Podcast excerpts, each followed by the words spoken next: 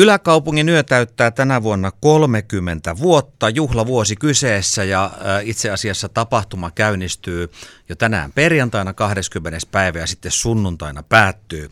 Studiossa ovat aamukahvin vieraana tuottaja Satu Varen ja toiminnanjohtaja Marko Kainulainen. Huomenta. Huomenta, huomenta. Hyvää huomenta. No kertokaa, että mitä pitää sisällään juhlavuoden kattaus? Joo, eli festarihan starttaa tänään perjantaina kello 12 tuolta ö, ravintola Vesilinnasta Harjun päältä ja siellä esiintyy Jyväskylän yliopiston sinfoniaorkesteri Sinfis heti ensimmäisenä. Ja sitten sen jälkeen on paljon ohjelmaa tuolla kävelykeskustassa, että kävelykadun alueella siinä kompassilla on yläkaupungin yön esityksiä ja sitten on useita tapahtumapaikkoja siinä ihan läheisyydessä. Eli tuo kävelykadun kompassi, onko se muuten ollut aiemmin mukana? Ei se ole tällä niin yläkaupungin yön niin kuin tapahtumapaikkana varsinaisesti. Me ollaan vähän päästy niin kuin yhdistyksenä harjoittelemaan tapahtuman järjestämistä siellä, että me viime kesänä ja joulunakin tehtiin sinne juttuja, mutta tota, ekaa kertaa levittäydytty tälleen vähän laajemmin. Nyt kun on kolme päivää, niin hyvin voi olla tämmöisiä, että tänään ollaan iltapäivästä, alkuillasta keskustassa ja yötä kohti sitten levittäytyy sinne yläkaupungin kuppiloihin ja huomenna sitten laajemmin ympäri kantakaupunkiin. No kun puhutaan yläkaupungin yöstä, niin onko se esimerkiksi poissuljettu, että jonain vuonna voisi olla vaikka kankaalla jotain? Mä, mä sanoisin, että mikä ei ole poissuljettu. Et siis, siis ehkä, ehkä niinku, mä tykkään sillä tavalla, että on niinku ihmisille helposti otettavissa haltuun, että tämmöiseen festariin niin meidän usein niinku Jyväskylässä aina, aina vähän valitellaan, että kun on vähän ahdas ja pieni toi meidän niin Harjun ja Jyväsjärven väliin puristettu kaupunki, mutta tota, tällaisen fest, festivaalialueena, niin tämä on tosi kiva ja kompakti, että, että varsinkin jos on useampi päivä, niin sitten pystyy ehkä,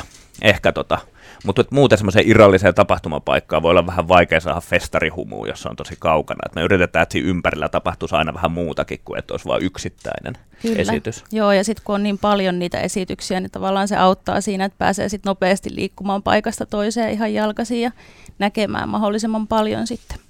Niin, siis siellä yläkaupungilla ja seminaarimäen tietämillä ja siellähän toki tapahtuu. Onko jotain muita uusia paikkoja kuin kävelykatu? Mä voisin, mä voisin tota, semmoisena vähän laajempana tapahtumapaikkana nostaa niin Mattilanniemen huomenna iltapäivästä. Että jos semmoista niin toiminnallisuutta kaipaa, niin siellä voi käydä suppailemaan tai niin melomassa Tavinsulan pisteellä ja siellä on sauna niin kuin kello 13-16 Mattilanniemen rannalla.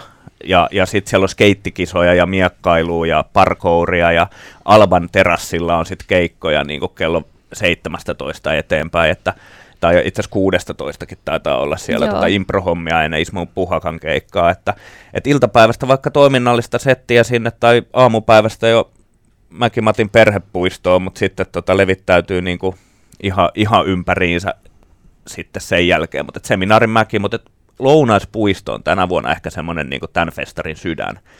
Et moni on ehkä tottunut sinne kampuksen kentälle menee, missä on ollut Jelmun teltta, niin tänä vuonna meidän pääkonsertit on tuossa Lounaispuistossa. Lauantaina ja sitten vielä sunnuntaina on Jyväskylä Piknik, niin ikään Lounaispuistossa. No otappas Satu sieltä ohjelmistosta muutama semmoinen poiminta, mitä ehdottomasti sun mielestä pitää nähdä. Joo, no mä sanoisin, että tänään yksi sellainen mielenkiintoinen yllätyselementti on se, että kello kuuden aikaan illalla tuolta vesitornista kajahtaa Kate Bushin Wuthering Heights-biisi, eli varmaan jo viitenä vuonna on ollut semmoinen katipuska-performanssi mukana Yläkaupungin yössä, ja se on taas siellä Harjun portailla, ja sinne voi mennä sitten osallistumaankin, ja se tosiaan sieltä vesitornista sitten hienosti kajahtaa koko kaupungille. Ja sitten tota, keskiyöllä Moirislammella kirjailija Juha Hurmet tulee lukemaan sitten Shakespearein näytelmästä monologeja.